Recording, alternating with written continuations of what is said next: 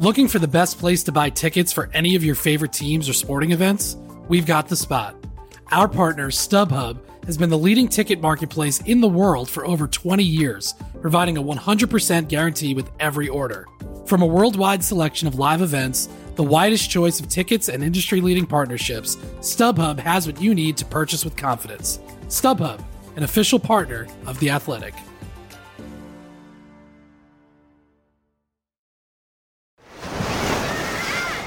Hear that? Believe it or not, summer is just around the corner.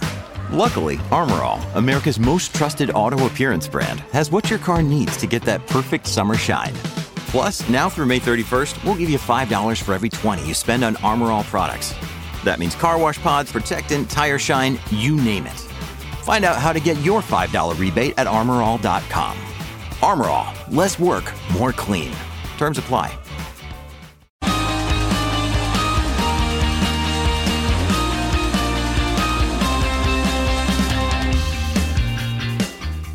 The race is on, and the 2022 Formula One season is just around the corner with all new cars, some big driver news, and the potential for the biggest shake up in years. But how high should our expectations be? And will it be the usual suspects at the front, or could there be a shift in the balance of power?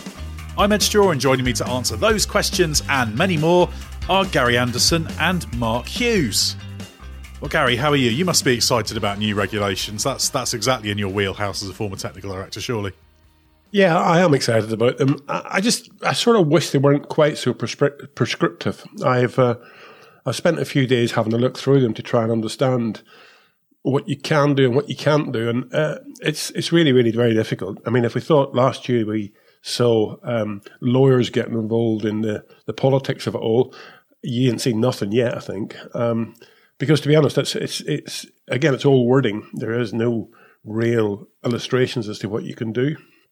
Um, so it's interpretation of a massive, massive amount of wording in a completely different direction. So I'm expecting a little bit of controversy, especially early on, as to what's right and what's wrong, how they're interpreted. But um, yeah, a new challenge, you know, for everybody. Um, as I say, very prescriptive, but still the detail there. You can still find stuff. So I'm I am expecting some of the good guys to to really scratch their head and uh, and bring something good to the table. I presume there's your design. There's what would it be a Jordan two two two somewhere in your head after those few days of studying the regs. I presume. Uh, no, that's impossible. Um, it really is impossible, actually. You know, with the old regulations, although I criticised them many, many times, you could actually sit down and, and read them for a, a while and get a bit of a picture in your mind as to what you could do. This is completely different. This, you've definitely got to start drawing stuff out, end up with your um, two different solutions uh, you know, there's two directions you could take, and then and then somewhere in between them, you got to find the right the, the, right solution. So it is a very different approach, to be honest. And um, at a time whenever you know we're getting the budget cuts, and the budget cuts means there's there's personnel cuts.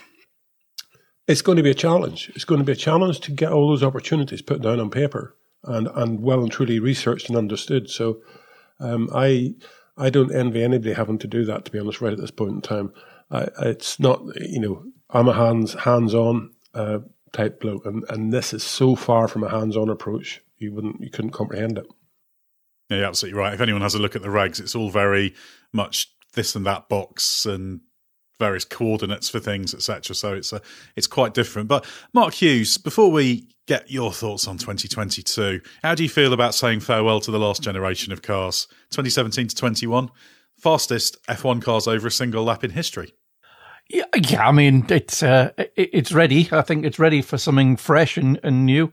Uh, they we, have had our moments. We've just had the most fantastic season with with that um, generation of cars. So I, I, don't judge it harshly, um, but yeah, I think of them as um, sort of the the sort of super downforce mega cars that uh, you know that that will, probably be remembered in history for that as um, certainly the fastest for a while in, in terms of lap times. I, I expect we might be um, sort of approaching the lap times maybe a year from now if we, if we take as what the uh, the various people up and down the, the teams are, are, saying. I think they expect a bit to be about a year and a bit before we're approaching current lap times. But let's see. Um, but yeah, I'm I'm ready for a change certainly.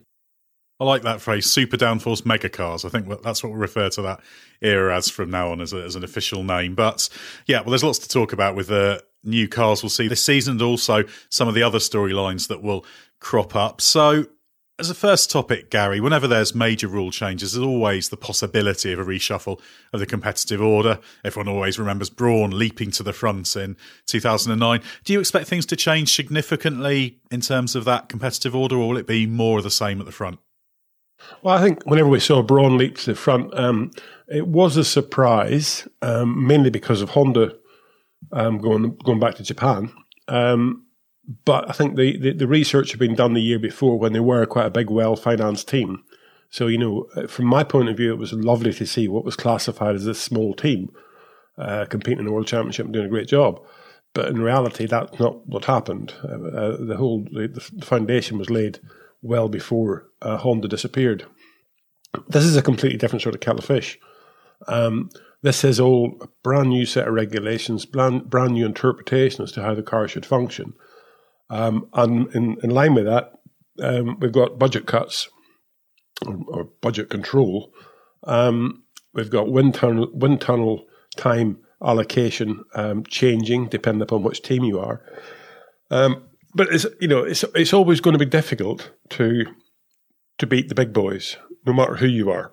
I mean, I would go into this year if I was involved with it. I would go into this year um, full of optimism because if we do just happen to click onto that correct direction in the first, in the early stages of the season, then there is a chance that a team, you know, i.e., and I relate back to Jordan, there is a team at Aston Martin, um, or you know Renault, or uh, teams that have been competitive. There is a chance that can happen again, very very quickly, but it will be for a, a, a bit of a limited time. To be honest, that's the problem, um, because the others will steam ahead and catch up with you. But but that said, you've got to be really lucky to find that solution. So I, I'm not really seeing a big difference um, be- between the fight at the front between Mercedes and, and Red Bull.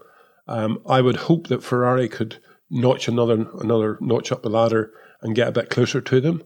I'd hope McLaren could do the same. Um, and as for the, the, from there on in, you're talking about the smaller teams as such. I mean, Renault shouldn't be classified as a smaller team, but they always keep saying they're a smaller team with lower budgets, so they're they're writing their own sort of story.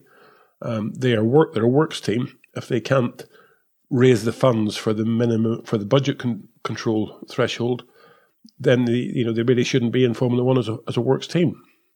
But I I, I don't see a big change there. The the thing for me would be this you know to currently and in 20, 2021 we had the the saga about the uh, the rake high rake low rake I've sort of raked my head, my brains, raked my brains. Oh, there you go, no pun meant. Um, as to what would be the best for this solution, and I can't see why a high rake car would be wrong, because you know it's all about a ground effect. There's going to be a bigger percentage of downforce created from underneath the car, um, and in reality, as long as you can get some type of system working down the sides of the car to stop the leakage, then I, I still believe a high rake car will, will generate more downforce than a low rake car. So it'll be interesting to see which which path the teams take at the beginning of the year. But uh, if I was doing it, I'd be putting, you know, seventy five percent of my research into the high rake solution, and maybe twenty five into the low rake solution, just to, you know, just to make keep keep yourself topped up as to what's going on. And the the you know the turning vanes on the underfloor, the leading edge of the underfloor, they're going to be critically important uh, working like barge, barge boards to actually help seal that part of the floor. So the man that can see airflow, and as far as I'm concerned is reputed to be able to see airflow, Adrian Newey, um, should be able to be in a position to do a good job for uh, for these new regulations. Well, you haven't got a bad wind tunnel in your own head as well, there, Gary. So uh, maybe not quite in the class of Adrian Newey, but who is? He's out on his own, isn't he? So uh, no bad, no bad thing to be second best to. But Mark, when it comes to trying to work out what the potential of teams is, there, there's kind of two factors, aren't there? There's the the resources and the facilities they have, which which has kind of closed up to an extent with the the cost cap and the area limitations, but there's still going to be big teams and smaller teams in terms of uh, the legacy knowledge and that kind of thing. And then the other thing is the designs and the clever concepts they come up with, etc. So, what's the sum total of that going to be? Do you think there will be a, a kind of narrowing in the ultimate potential? Of the teams, and if there is, will that actually manifest itself in 2022, or is that going to be a longer term effect? I think there will be a time lag because, as you say, the you know the the the, the, leg, the legacy of all the knowledge built up during the time that they've had those greater resources will will carry on for a few years. Even though there's been a, a reset with the cars themselves, it's still you know even though the cars changed, the knowledge is, that that that gives you the the car is is is still there, and a lot of it will still be relevant. But yeah, I, I think in theory, once the regulations have run long enough that there starts to become a, a, a consensus, in theory, I, I, think the gap between front and back, which is about two and a half seconds at the moment, if you compare a Mercedes to a Haas, I, yeah, you'd expect that to close down, but I think um, I wouldn't be at all surprised if it's bigger than that at the start. Um, so, yeah, yeah, I think you've got to distinguish between what we're going to see in the early doors and uh, what, what what we're going to see it stabilize down to. Gary, obviously you've been through plenty of rule changes as a designer. What's it like when you're in this phase and maybe you're sitting on a, a clever design idea? I guess a good example was in '96 with the the cockpit size, where it was actually it was I think it's pretty much yourself at Jordan and Adrian Newey at Williams that worked out the sensible interpretation of the regulations and had a much more elegant solution than the kind of armchair like Ferrari at the other end of the uh, of the spectrum. When you have an idea about that, is there a degree of excitement about the fact you think, yeah, actually, that's something we think others might have hit on, but we might actually be out on our own with a clever idea here? Um, yes, it is. I mean, the way the regulations are written now, you do have to put forward your different interpretations, I suppose you might call it, to the FIA. Um, but with with the rollover bar situation, it wasn't quite like that because you had to do the rollover bar tests. So the FIA were coming to to our workshop to sort of visually see the test being done on the rollover bar. So we didn't tell them how we went about it. We let them see how we went about it, um, and there was no complaints. It, it, did all the tests properly. So that was slightly different in the, in the fact that it was a um, yeah a, a, visual thing that, that basically the FIA could see from from day one. So we didn't have to try to interpret it. Currently, you're going to have to try and put it down on paper um, what you're doing that's maybe different. As I say, if you read through the regulations, um, there are just a few little areas where you, you know I, I, find that you can you can tweak things a bit here and there um, and stay within the rules. And, and and I think, to be honest, if you sort of find a solution somewhere and you do put it forward to the FIA or to F1 or whoever's looking after it nowadays, because there seems to be some controversy appearing about that as well. Um, you will get knocked back quite quickly because I think they do want to knock people back initially to make sure the cars are built for the intention of the regulation, which is to try to make them better in traffic. Uh, and traffic means in, in, a race situation. So, the, you know, I think that the F1 and FIA would like to see at least half of the season where the, the cars are actually built to the rules that have been researched and see if the see if the solutions work. Um, so I don't think there's much room right at the moment to do something way out wacky, um, both in the way the rules are written and in the and getting them clarified. So uh, I think Mark's right in what he says. You know, what we see at the beginning of the season definitely won't be what we see going into 2023 or or even the end of 2022. Um, but it will give us a, a good interpretation as to what people saw whenever they tried to sort of research the car, what what the vision was from. You know, whenever we consider it, there's you know, there's 10 teams, there's 100 probably engineers at each team averaged out to coming up with ideas. There's a thousand people going to be firing ideas on, onto, onto, a car package um, that two or three people were probably responsible for research. And so it's a very difficult task that they've had to try and come up with these set of regulations. Um, and I don't envy them that either. But at the end of the day, competition is competition. It doesn't matter what you've got. There's still competition. You know, look at athletics. You know, there's a there's a winner in a hundred meter race. There's a winner winner in a four thousand meter race. There's a winner in a you know ten thousand meter race. It's just that that that. The rules are different for each uh, each discipline. So, Mark, if you had to have a punt and say what the most likely scenario is, would you expect to see a relatively similar competitive order, by which I mean it might shuffle around a bit, but you'll still see broadly the teams that we're familiar with at the front up towards the front and the ones familiar with down towards the back in that sort of vicinity. We won't see, say, you know, a Haas suddenly leaping to the front.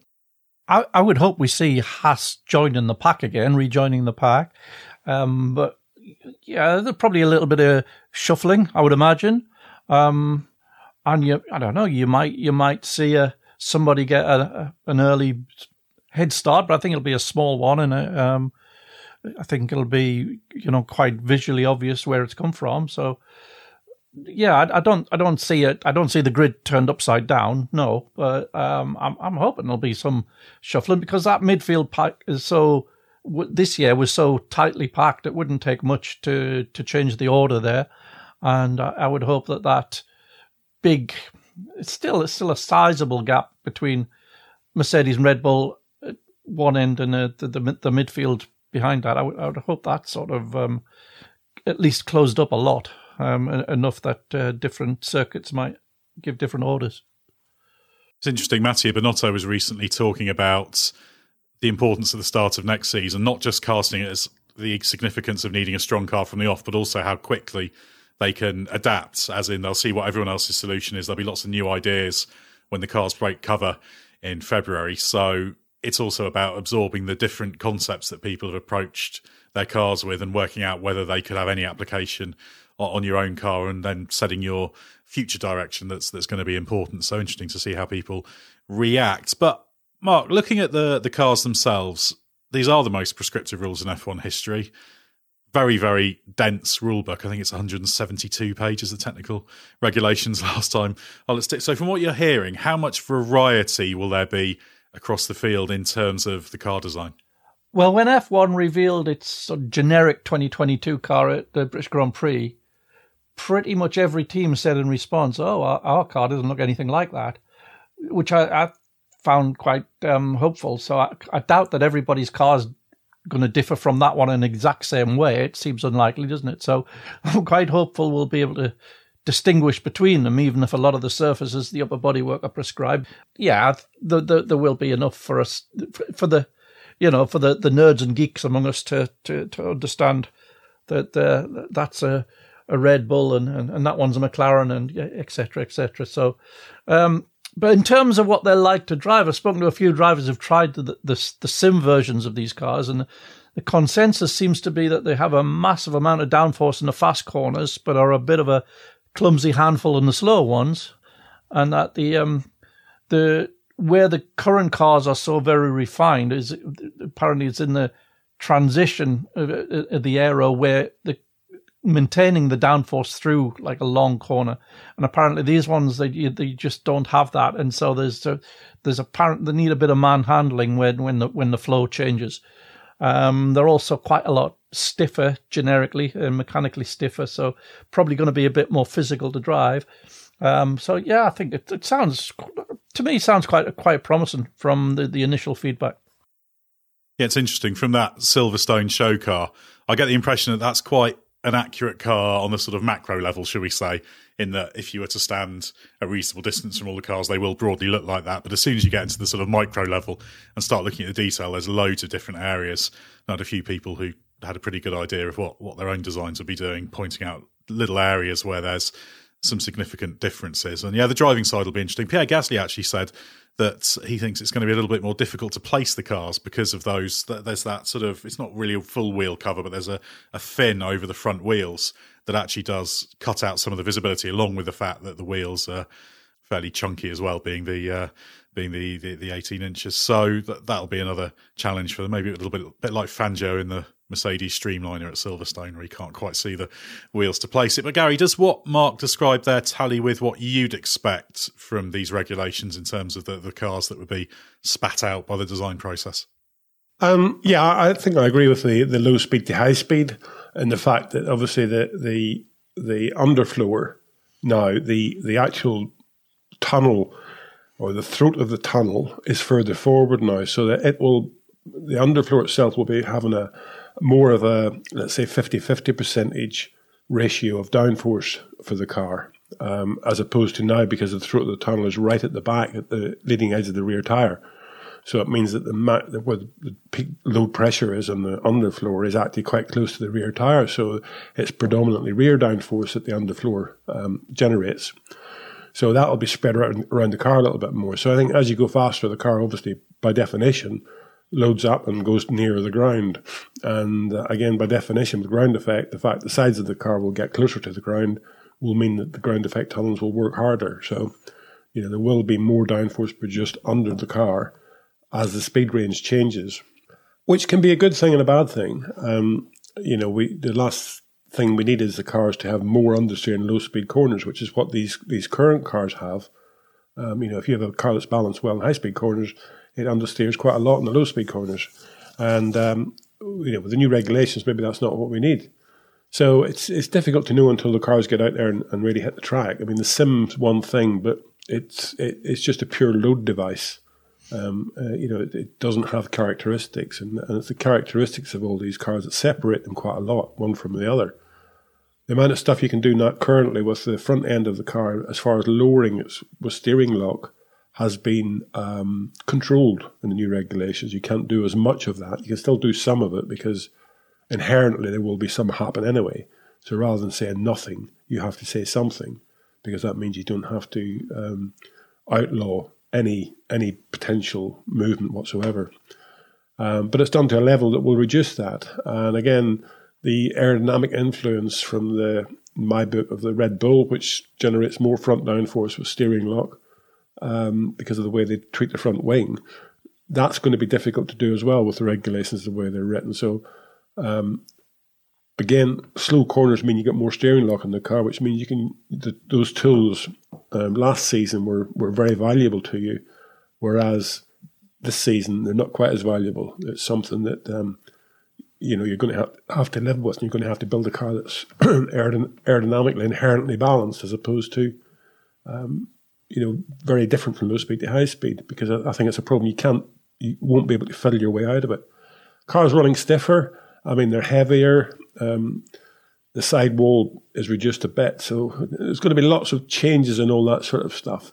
And I, I don't think you'll really see the performance until the car hits the track. I think the simulation is just a bit of a guide for characteristics of the car. So uh, it's it's it's just you know it's all new, it's all different, and we'll see subtle changes here and there, working hard, working better on one car and another. We currently see, you know, in 2021 we saw that as well you know, the barge board area and that were subtly different from car to car. The characteristics were slightly different. So I'm sure we'll see that again as 2022 progresses and we'll see teams starting to look at each other's and trying to find the best solutions as the season goes past. And just finally on, on this, Mark, what impressions are you getting from speaking to people in teams about who's looking good and who's going well and who might be struggling. Everything I hear from everyone is that that they're all quite happy with what they're doing, but they don't know what the competition are doing. exactly. So it seems to be yeah. a, a, great lot of unknowns there. exactly. Everybody's very happy that they're, uh, you know, they're, they're, progressing according to their own internal targets, but they've no idea if they're the right targets. So yeah, it's it's impossible to know how you're doing really. That's what we like to see. It means it's going to be an unpredictable and interesting start to the season. Of course, the cars will start running in February in Barcelona, and travel restrictions permitting, we will all be there to see how they look and bring you everything you need to know about those new cars. Well, Gary, one of the big changes we have alluded to is that switch to 18 inch wheel rims and low profile tyres. The final specification of the tyres ran in the post Abu Dhabi Grand Prix test in December, designed to be less temperature sensitive, allow drivers to push hard throughout a stint whilst allowing that degradation that makes for strategic variety. The feedback on them from drivers has actually been quite positive. So, what are you expecting from these new tyres? Well, they are, you know, they are all very different. To be honest, um, it's not just as simple as a, a, as a, you know, we're changing the 18 inch rims and that's it. Um, when you consider the cars are actually much heavier, um, this year the minimum weight limit was what 752 kilograms, I believe, and for next year now it's 795 kilograms. So that's you know that's 43 kilograms extra the car is going to have to, um, the tires are going to have to sort of produce cornering force for, and that's not never easy. Um, and about eleven kilos of that comes from the increased weight of the of the tires and wheel rims as well. yeah, well, that's the, that's the problem, isn't it? You make things bigger. It's not just the fact that it's an you know it's the same tire and it's just a, a an eighteen inch rim. The actual the tires this year, the dry tire, um, front and rear is 670 millimeters diameter um, maximum, and next year's is 725 diameter. So, you know, that's what 55 millimeters bigger tire for next year. Um, if you and if you equate that to circumference, it's it works out at sort of eight percent more tire tread you have just because of the diameter. So the tires are getting eight percent bigger. The weight the, the weight increase is five five percent more. So those two sort of equate each other. So it's a it's a fact that you put more weight on it. To you put bigger tires on it, you get more weight. You put more weight on the car because you can't build the car to the weight limit, and so it's a spiral. Where does it end up at? Uh, I don't really know, but that forty three kilo kilograms that the car is heavier, you know, in our normal thing of 0.3 of a second for 10 kilograms, that's, you know, that's 1.2 seconds, 1.3 seconds slower immediately just from the weight. Never mind anything else, just the weight of the car would equate to being 1.3 seconds slower. So it's a, it's all a bit of a spiral, I think. You know, the, the front tires can be fractionally narrower than they are this year if you wanted to, uh, fractionally narrower than they were in 2021 if you want, wanted them to be. The rear tires are the same width. Um, so it's all, you know, it's all down to fudging around that black bit of rubber that goes on the track. And I don't, although the tires are bigger, I don't think that the advantage against the weight will be enough to actually make them better. And again, if you've got that size overall diameter of tyre and then the 18 inch rim, you haven't actually reduced the sidewall as much as you think. Um, you know, the sidewall itself now is uh, I think it ends up just over an inch smaller in the sidewall, 25 millimeters, 30 millimeters smaller in the sidewall than currently. So, you know, it's all a, a package that goes together, but the, the tires, the wheel sizes, um, I'm not sure I understand that. And again, you know, we, we keep talking about the drag of the, the tires is something like 45% of the car's drag. With those bigger wheels, that goes up another 3%. So that's that's something you can't do very much about. Um, you know, you can work on drag of the car in other areas, but if that's true, you know, if it does go up 3% and it is 45, that's 48, almost 50% of the drag of the car comes from the, the wheels and tyres. Um, you've only got 50% of the drag of the car that your 100 design engineers can actually operate on and try and optimize, try to make a car quicker in a straight line than another car. And when you get a situation like that, it all plays down to the to the power unit you know, puts priority in that area for, for performance as opposed to uh, chassis performance. So um, the tires are going to be a big thing. I'm the drivers saying they're happy with them. I'm I'm quite worried about that statement because the car characteristics from the 2021 cars will be quite a lot different from the 2022 cars, and also that that extra weight is going to be a, a major major part of it. I've got to in, just to interject there. Uh, interesting sort of question in my head I'd like to put to Gary is just that in we saw with the Mercedes this year they were obviously working pretty hard on getting the diffuser to stall with the, the rear suspension and everything. Um, how how feasible is it going to be to to to do that with with this new aero? Is it, is that still going to be a thing, or is it going to be more difficult to achieve with those big Venturis? I think it's going to be much more difficult to achieve with those big Venturis, but also because the the throat of the Venturi is much further forward on the car. Um, and in reality, if the, the Venturi being bigger will mean that the, the diffuser doesn't want to stall as easily because it's working hard. It can work harder before it does stall. So I, I think that that might be something that you might not see happening next year. You know, whenever we had the, the proper ground effect cars with the side skirts and all that sort of stuff, we used to talk a lot about porpoising. And porpoising was whenever the the, the throat of the, the car would get, the throat of the underfloor would get very close to the ground, and then it would stall, and then it would bounce up, and then it would regrip and come down and stall again, then bounce up. So the thing with any any stall that you have in the car is that you don't ever want the the reduction in downforce to be more than the rest of the car is, is increasing by. So the car never bounces back up again. Um, so I think with, with the ground effect cars, I don't see that. I don't see the stall being able to be managed in the way you can manage it now, because at the minute it's all rear downforce that you're you're killing. Uh, obviously, the drag is very is is good because you the drag reduction is good, but it's rear downforce you're killing. But still, the rear wing is making more normally than the downforce that you're losing from the underfloor. So the car doesn't stall and then bounce up. It actually stalls and just doesn't go down as much, um, which is a big thing. So yeah, that's going to be a challenge for next year's car for sure. And actually, connected to that, Gary, obviously the, these cars are much simpler in terms of what you can do aero wise, all the sort of flicks and the vastly complex barge boards, all these flow conditioners, the actual control that teams will have over what the airflow is doing and setting up the vortices and like all these little details that they're sort of playing tunes with in terms of making the car work. Most of them have gone away. So is that just stuff that will be lost, or do you think there's ways to claw that back with the bits of the car you can work with, or is it just going to be a slightly less refined car aerodynamically fundamentally because you can do so much less?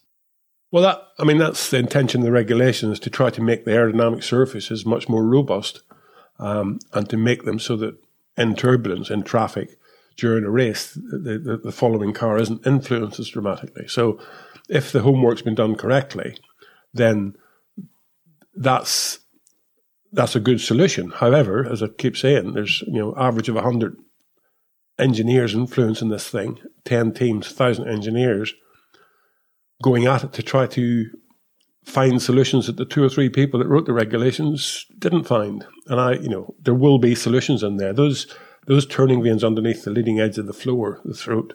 You know, I, I worked in IndyCar for a while, and we had those. They're they're an IndyCar sort of handover. Um, they're massively powerful, massively powerful. Just the curvature, the detail of it, the trailing edge detail. So again, you know, they will replace some of what the barge boards. Well, they will replace what we think the sort of when, when we did call a barge board a barge board actually produced, which is going back a few years what we have now in the cars is, is just ridiculous. Um, or what we had in 2021 is ridiculous because of just all the little turning vanes and stuff. There's so much detail in there. So they will they will produce some of that, but they won't produce all of it. So in the end, if it does produce a more robust downforce solution, then that's fine. But if you if you go to qualifying where the cars strive to get a clear lap, you know, then that's the that's the actual out and out performance of that car in clean airflow the driver wringing its neck, getting everything out of it. And the car that you need to do that and the car that you need for the race with robust um, aerodynamics on it is two different packages altogether. We've seen that for quite a few years. It's, it's not going to be different next year. It's just going to be, um, it's going to be, you know, it's, it's, going to have the same characteristics. You, you are going to lose downforce with turbulence from another car, but um, you know all these things that you try and patch it up and mean that you lose less. But again, it's the same old, same old thing you know, with cars, with Formula One cars like Monza, producing at a given speed, maybe half the downforce or a little bit more, 60% of the downforce they do produce at Hungary, you know. Um, at Monza, the, the cars still suffer from turbulence from another car. So the problem's the same if you've got an aerodynamic projectile going through airflow, it creates forces. And if that airflow isn't good, that those forces will, will diminish. And obviously, a huge amount of effort has gone into refining these regulations to try and make sure that teams don't find too many clever ways around it. But it's going to be great to see what teams actually come up with. I always remember 2009 again to use that as an example where they tried to cut back the the barge boards and that kind of thing. So they created an exclusion zone, and, and the sort of leading teams just realised, well, we can just find a way to repackage the crash structure and chop back the, the side pods and create some new space to to work in. So uh, that that's always the way. But Mark, talking about the objectives of these regulations, the number one objective, according to what Ross Brawn has said, is to improve what he's called raceability. We've touched on some of the ways they might improve that. How much more raceable do you think these cars really will be? I think that yeah, I think there will be. I think um, the, the the amount of research um, over several years it's it's been extensive enough that um, I think they'll have got the the basics um, pretty much to, to, to give what the the objectives were. Um, I'd be amazed if they weren't. The science has been so thoroughly investigated. So yeah, I think actual on track overtaking will be more common. Um, but that's not always the same as great racing. Sometimes a great race is is when the slower car's ahead, and and it, it's how the faster one finds a way past, and it, it kind of you know can the slower car somehow stay there? That sometimes makes a great race. Um, and in, in that situation, if the faster one can just sail straight past and pull away, then it hasn't improved the racing. But I mean, that's just one example. Races can pan out in a infinity of ways. But yeah, I think there will be um, more uh, actual, you know, on track overtaken and more that the driver can do to to to get him to get himself track position rather than relying on um, around the pit stops. This is a good moment to raise your favourite thing, Gary, the DRS. The DRS is still in the 22 rule, so it will be used, but there's kind of a hope that if these regs work as expected, then actually the DRS could, for the future, be dropped because it's no longer necessary. Obviously, um, that would be a good thing to see if it can deliver the necessary uh, battling and potential for overtaking without it being too processional. But what do you think the chances are of that paying off? Um, well, I can only hope that the DRS does disappear at some point in time because I, I personally love to see some great, good racing, just, you know, proper racing driver making uh, decisions and commitment. Um, but maybe the DRS should stay. If, if it does work out, the cars are good in traffic, then maybe the DRS should stay to allow whenever you're more than one second behind another car, you can actually use it in a certain couple of places on the track um, to get to let you catch up to the other people, as opposed to using it when you're within one second. I mean, that's just turning it around the opposite direction just to make the racing closer. Um, and lots of this stuff, any of it's artificial. So that's what, you know, I'm not a great artificial lover, you know, making the cars different weights and stuff to just to close the field up was never the right thing. Um, but I, you know, there's nothing like seeing a driver have, you know, making the decision and diving down the inside of somebody into a corner and muscling the way past. You know, Max Verstappen has been very good at that. Sometimes he's got criticised by, by, it, but whenever we took that uh, situation in in Abu Dhabi, where you know Max lifted to let uh, Lewis through, um, and then there was all the play with the DRS zone.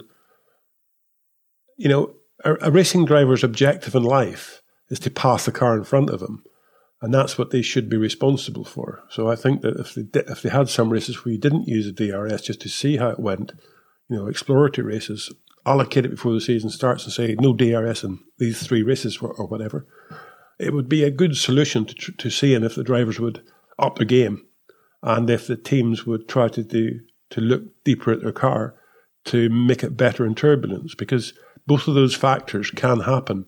But if you've got something there that'll put the bandage on it and allow the overtaking to happen, then the teams A will never go down the route of, of not building the fastest car possible, but building the most robust aerodynamic package they can.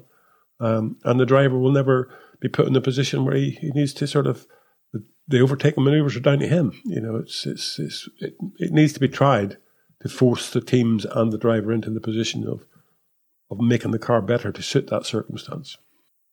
Yeah, there's going to be a lot of analysis going into the kind of racing that we see with these new cars over next season, and that will set the sort of future direction as well. And of course, this is just the the kind of first iteration of this drive to improve the raceability. So we'll see how well it works. Although, as I always say, there's still objects moving through the air at high speed. Unless you run in a vacuum, you're going to have that problem. And if you run in a vacuum, you're not going to generate much downforce, are you? So uh, there's some other practical concerns about that idea uh, as well. But yeah, this is going to be the big question next year. So people have to be realistic about what is possible as well.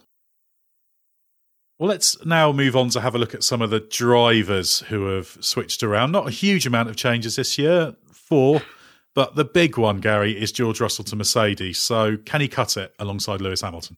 Yeah, I think he can. Um, the big question is, can he cut it consistently? And I think that will take more time um, because the one thing that you know a top end driver knows about is that you've got to perform every weekend. You know, Max Verstappen and, and Lewis Hamilton have been exceptional this year in the fact that they come to a race meeting every weekend um, and understand the pressures on them to perform. They, they, I've not heard them make excuses in any way about you know they have an ingrown toenail or something, so don't expect too much from him this, this weekend. So George is going to have to learn that pressure week in week out. He has shown, I think, with what he's done so far, that when he gets in a quick car, he's, he's capable of driving quickly. Um, but the big question for me would be just the fact can he can he keep it up week in week out, and and the pressure of of the, the top end team. They're there to win races. They're there to win championships. That's a completely different kettle of fish. You know, you've got to you've got to really respond to that. And uh, you know, whenever we look through the the Red Bull saga with Pierre Gasly and, and Alex Albon, you know, and and a few others. Um, they they were never very good at allowing the guys the time to sort of get their feet under the table and really settle down uh, as much as they should have done.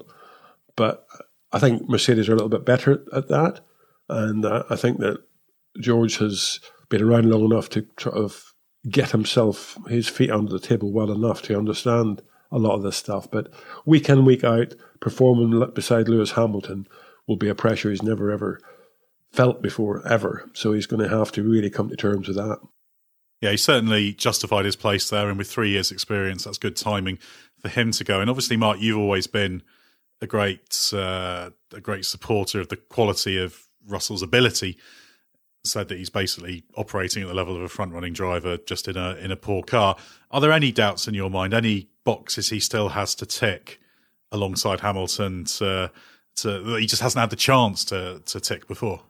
Not really. I mean, uh, yeah, I absolutely take Gary's point. You've got to be producing it at, every every single weekend, and you can't you can't just disappear. Whereas when you're in a, a Williams and it's down near the back of the field, you can. And it was a similar situation that um, Charles Leclerc had when he had that great rookie season in, in the Sauber and was immediately promoted to Ferrari. That's what you know we're all saying. Yeah, he looks fantastic, but you know there, there were a few weekends where he just he did just disappear, and he won't be able to do that at Ferrari. And in fairness, he didn't. He, he, he performed um, at the level that we, we, expected him to. And I think it'll be the same with George. It, it will be a challenge. It won't be easy, um, but I think he has it within him to to rise to that challenge. And I, I think it's going to be fantastically exciting seeing him and Lewis um, paired together. And I think it's going to be a much bigger contest, an in-team contest, than it ever was with Lewis and Valtteri. Gary, would you foresee that contest causing any problems. Obviously, Lewis Hamilton has had it all his own way while Valtteri Bottas is there, and that's down to the fact that he was just a better all-round driver than than Valtteri Bottas. So that kind of took care of itself. But but do you think we could see a return to something like what we saw in the Hamilton Rosberg days when there was a little bit more aggravation? Because you've got a young driver who's going to want to prove themselves and assert the established star, and the established star who'll want to reassert himself as the team leader. Eh, yeah, for sure. You know, they're they're they're both going to be wanting to occupy the same same bit of track at some point in time, and it's it's down to who who yields the most. And you know, George is not going to want to do that because he's he, wants to, as you say, exert his muscle, um, and Lewis is not going to want to do that because he knows that it's all those situations that mount up to a championship. So at the end of the day, I think we've got to be looking at that a bit, you know, fairly closely not to judge it too dramatically because, you know, without doubt, there will be potentially a little bit of argy bargy. I mean, I think the the Hamilton Rosberg thing, it, it went on for a few years. There was a few close calls, you know, between the two of them, a little bit of a touch here and there that that was okay, um, acceptable. But then, obviously, the one in Barcelona highlighted that, you know it's it's that was too much. Um, so I think that the close calls between George and Lewis will happen for sure, and it's about respect then between the two of them as to, you know, Lewis not using the well, I'm the I'm the you know seven times world champion, I'm the big boy here. You know, I've been here for years. Get out of my way, and George needs to be careful not to say, well, I'm the young boy here and I'm I'm the future, so get out of my way. So it's it's one of those sort of things. I think each one will have to be judged. There will be happenings. Each one has to be judged independently, and I I hope they're the initial Rosberg Hamilton skirmishes that we've seen, which is, is good racing, um, and not the the Barcelona Rosberg Hamilton skirmish, which wiped the two of them out. Well, George Russell's already had the experience of colliding with a Mercedes at Imola last year, so uh, perhaps he'll have learned from uh, from that one as well. Uh, but Mark, there are three other driver moves: Valtteri Bottas and Guan Yu Zhou to Alfa, Alex Albon at Williams. Which one of those three moves are you most interested in? Uh, probably Alex, actually. I mean, we know Valtteri's um, level; he's very good, and we know um, Guan Yu Zhou's um, coming in as a rookie in that team, and it's got a good sort of barometer to be measured against with Valtteri. But it's it's with the best will, will in the world, it's not likely to be um, happening up the front, and also same with with Williams as well. But I think with Alex, it's going to be interesting to see him have a second bite at the cherry because you know, putting in his, um, he hadn't even completed his rookie season before he was alongside Max Verstappen in a Red Bull, and it, that just it was a tricky car. It was um, very much um, developed around Max's uh, way of driving, and it, it, you know it had that inherent mm, rear instability which Max was able to use to his advantage, and which everybody else that drove that car um, alongside him found very difficult. And if you look at what Pierre Gasly's achieved since getting in a more conventional car, I think it will be interesting to see Alex um, sort of rebuild his, his F1 career in a um, in an environment where he's potentially uh, looked upon to, to, to lead it, to, to give it direction. So um, I think he's there is a very good driver in there. I think it was mm, constantly sort of um, his confidence was eroded um, through that constant comparison with Verstappen, the, the, the pressure that was there to, to be closer to him, to, to to be able to use him strategically in support of Max, and I think that's what lost him the Red Bull drive. But I think there's enough promise within within Alex's overall performance that I think there's, there's we haven't seen the best of him yet, and I think if he he and Williams can develop together, it it, it could be uh, quite interesting. Gary, looking at Bottas to Alfa Romeo, obviously an experienced driver coming from a big team, you have cautioned before about the the fact that sometimes a driver can come in from a bigger team with a load of experience and just say, "Well, it was like this there, therefore," and that can be counterproductive. But what potential value could Bottas have to Alfa Romeo, particularly seeing as that's a team that does seem to have a little bit of a way to go to get itself sharpened up. There's a lot of errors across the board over the course of 2021. So, would you expect Bottas to have a net positive effect, or do you think there could be a problem with him not necessarily accepting that it isn't Mercedes and things will work differently, and you can't expect everything to be at the same level?